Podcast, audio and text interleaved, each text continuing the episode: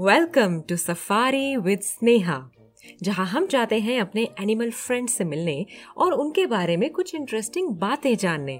और आज हम जा रहे हैं उसके पास जो है लार्जेस्ट लैंड एनिमल और हमारा साथी। नाम है उसका हाथी। I love elephants, they are majestic and adorable सोना, and if you love them then you will definitely love the place I am taking you to. आज हम जा रहे हैं अफ्रीका के बोत्सवाना में, क्योंकि वहाँ है world famous Chobe national park. तो बैठो अपनी सफारी जीप में।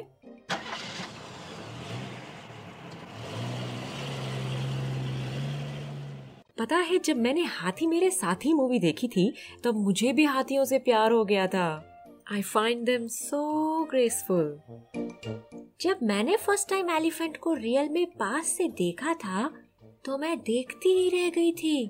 इतना बड़ा था वो, उसकी बड़ी सी सूंड, ऐसा लग रहा था जैसे जमीन को टच ही कर जाएगी, पर उसकी स्किन बड़ी अजीब सी थी। यस, इट्स रिंकल्ड, और वो भी उनकी बॉडी को ठंडा रखने का एक मैकेनिज्म है। और तुम्हें पता है, उनके ट्रंक यानी सूंड में अराउंड फिफ्टी थाउजेंड मसल्स होती हैं, इसीलिए तो वो इतनी फ्लेक्सिबल और स्ट्रॉन्ग होती हैं। हाँ, मैंने देखा था वो हाथी कैसे अपनी सूंड को हर तरफ घुमा रहा था। उनकी ट्रंक में किसी भी एनिमल से ज्यादा स्मेल रिसेप्टर्स होते हैं, डॉग्स से भी ज्यादा। और स्ट्रेंथ, ओ, क्या तुम अपनी नाक से एक पत्ता भी तोड़ सकती हो? कभी ट्राई नहीं किया। हा हा हा, करके देखना, क्योंकि एलिफेंट्स अपनी ट्रंक से एक पेड़ तक को उखाड़ सकते हैं, इतनी स्ट्रॉन्ग होती है उनकी trunk. Well, here we are. ये पार्क बना है चोबे नदी के साथ साथ। यहाँ के सफारी और टूर्स बहुत फेमस हैं, क्योंकि यहाँ no I think you should see it yourself. ऐसे बोलते हो तो डर लगता है। लास्ट टाइम जब बोला था तब क्रोकोडाइल के कितने पास ले गए थे आप मुझे। नहीं नहीं, ऐसा कुछ भी नहीं होने वाला है। हम चोबे रिवर फ्रंट के साथ साथ चलेंगे इन आर सफारी जीप। कितना साफ नीला पानी है, मन कर रहा है कि छप्पा कूद जाऊं पानी में। हाँ हाँ, क्यों नहीं, क्या पता कोई क्रोकोडाइल फ्रेंड भी ज्वाइन कर ले तुम्हें। हाँ, अरे हम हम रुक क्यों गए? ओह माय गॉड, इतने इतने सारे एलिफेंट्स! Amazing, isn't it? मैंने भी कभी इतने सारे हाथी एक साथ नहीं देखे। कहते हैं यहाँ वर्ल्ड की सबसे ज्यादा एलिफेंट डेंसिटी यानी पॉपुलेशन पाई जाती है, around one lakh. One lakh? Yes.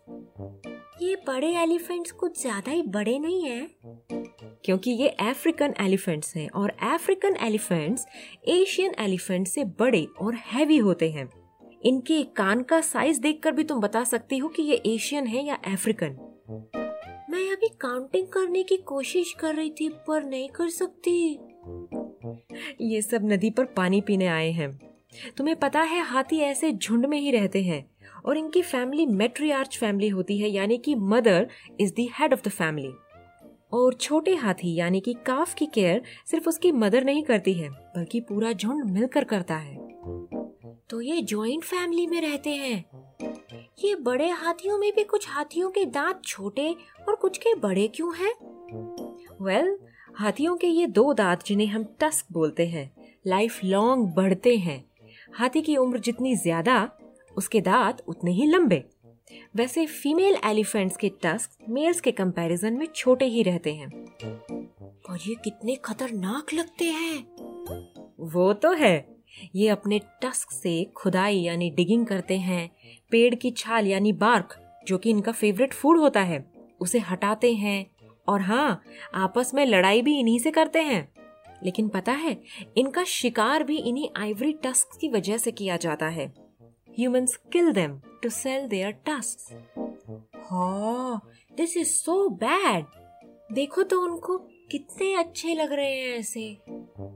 वो एक एलिफेंट मुझे ऐसे क्यों देख रहा है? वो गुस्से में है क्या? Uh, I don't think so. अगर गुस्सा होता तो अपने कान खड़े करके जोर से फड़फड़ाता। Elephants can be dangerous when annoyed. Always maintain a distance from their baby elephants क्योंकि mother elephants are very protective and if they charge at you, फिर बचना मुश्किल है। अभी इनको enjoy करने दो, हम आगे चलते हैं। अभी तो बहुत कुछ है यहाँ देखने को। आज हम यहीं घूमेंगे और कल चलेंगे एक और स्पेशल जगह। वाह, कितना मजा आया मुझे यहाँ पे। मजा अभी और आएगा जब हम सुनेंगे एक मजेदार कहानी, लेकिन यहाँ नहीं, ब्रुकलिन में। Off to Brooklyn. तुम्हें पता है, एलिफेंट्स बहुत इंटेलिजेंट होते हैं। उनमें हमारे जैसे सोचने समझने की शक्ति होती है। And they have amazing long term memory. ऐसा माना जाता है कि जब कभी भी सूखा या ड्रॉट पड़ता है तो एलिफेंट्स पानी की तलाश में ऐसी जगह भी जा सकते हैं जहां कभी सालों पहले उन्होंने पानी पिया हो। tada! We are in Brooklyn, and here is the Brooklyn Bridge. It's huge. हम यहाँ एक ब्रिज देखने आए हैं। हम यहाँ एक ऐसा ब्रिज देखने आए हैं जहाँ कहानी बनी इक्कीस elephants and the Brooklyn bridge की। ये यूनाइटेड स्टेट्स के सबसे पुराने सस्पेंशन ब्रिजेस में से एक है। तेरह साल लगे थे इसे बनने में, और जब अठारह सौ तिरासी में ये पब्लिक के लिए ओपन हुआ तब एक एक्सीडेंट हो गया जिसमें भगदड़ यानी स्टैम्पीड में कुछ लोगों की जान चली गई। र्यूमर्स होने लगे, अफवाह फैलने लगी कि ब्रिज सेफ नहीं है। उस टाइम उन र्यूमर्स को दबाने के लिए और लोगों को इस ब्रिज की सेफ्टी का यकीन दिलाने के लिए एक पब्लिसिटी स्टंट किया गया। द वर्ल्ड फेमस हाथी जंबो बीस हाथियों के एक कारवां के साथ इस ब्रिज पर मार्च करके गया और ऐसे ब्रिज की मजबूती का एक नमूना पेश किया गया। फिर तो ये ब्रिज सच में बहुत स्ट्रॉन्ग है। ये जंबो तो मैंने पहले भी कहीं सुना है। बिल्कुल सुना होगा। वर्ल्ड का फर्स्ट एनिमल सुपरस्टार था। उसके नाम पर ही जंबो वर्ड इंग्लिश डिक्शनरी में इंक्लूड किया गया, which means huge, extremely large. Jumbo London zoo में बच्चों को अपने ऊपर बैठाकर राइड देता था। कितना एंजॉय करते होंगे ना वो सब। मुझे भी बैठना है हाथी के ऊपर। Hmm, but it's not a good thing सोना। पता है, जंबो को अफ्रीका से लाए थे जब वो बहुत छोटा था। सिर्फ जंबो ही नहीं, ऐसे कितने ही एलिफेंट्स को उनकी फैमिली से अलग कर दिया जाता था। Can you imagine how it feels. Jumbo को कुछ साल बाद एक सर्कस ओनर ने खरीद लिया और उसे यूनाइटेड स्टेट्स लाया गया। तभी वो इस ब्रुकलिन ब्रिज पर चला था। बहुत साल जंबो उस सर्कस में रहा, लोगों का एंटरटेनमेंट करता रहा। फिर एक दिन जब सर्कस का काफिला दूसरी जगह जा रहा था तो एक रेलवे क्रॉसिंग पार करते हुए जंबो एक ट्रेन के सामने आ गया एंड We lost him. सोचो, अगर वो अपनी फैमिली के साथ रहा होता तो पूरी लाइफ कितना खुश रहा होता, नहीं? हाँ, ये तो है, पर ऐसे तो पता नहीं कितने एलिफेंट्स को ह्यूमंस अपने साथ रखते हैं। मैं लास्ट ईयर जब मम्मी पापा के साथ केरला गई थी तो वहाँ बहुत सारे एलिफेंट्स थे एक फेस्टिवल में। आई एम श्योर तुमने ऐसा नज़ारा देखा होगा। इंडिया में करीब चार हजार हाथी इस तरह की कैद में हैं।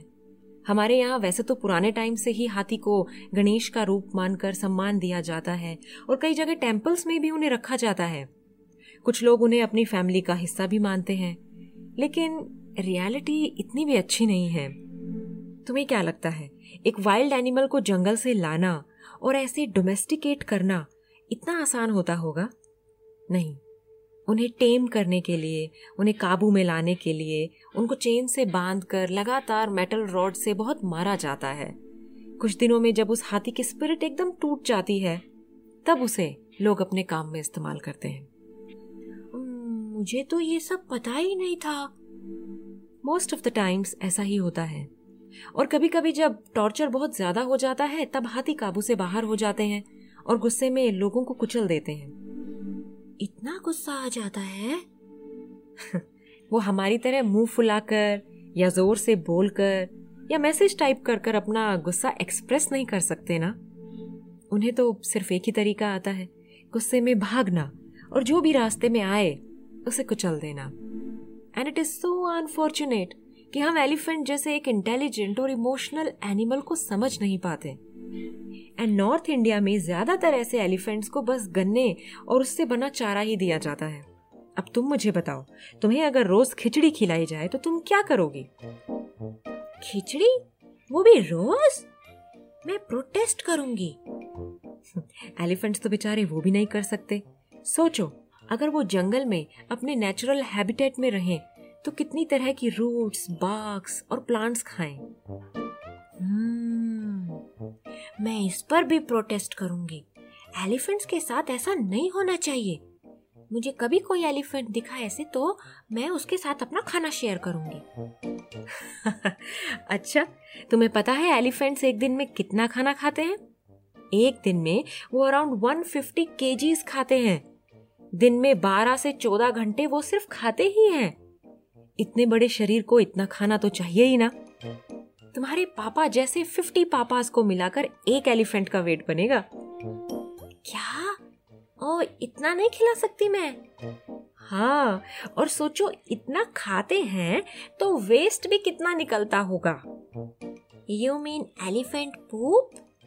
Yes, elephant dung, गोबर। कितना होता होगा? ज्यादा नहीं, बस तुम्हारे पापा के वेट जितना। मेरे प्यारे दोस्तों, आपको आज की सफारी पे जाकर कैसा लगा मुझे अपने ऑडियो मैसेजेस भेजकर बताइए। और सुनते रहिए और बाकी लोगों को सुनाते रहिए। Safari with Sneha, only at story टोकरी।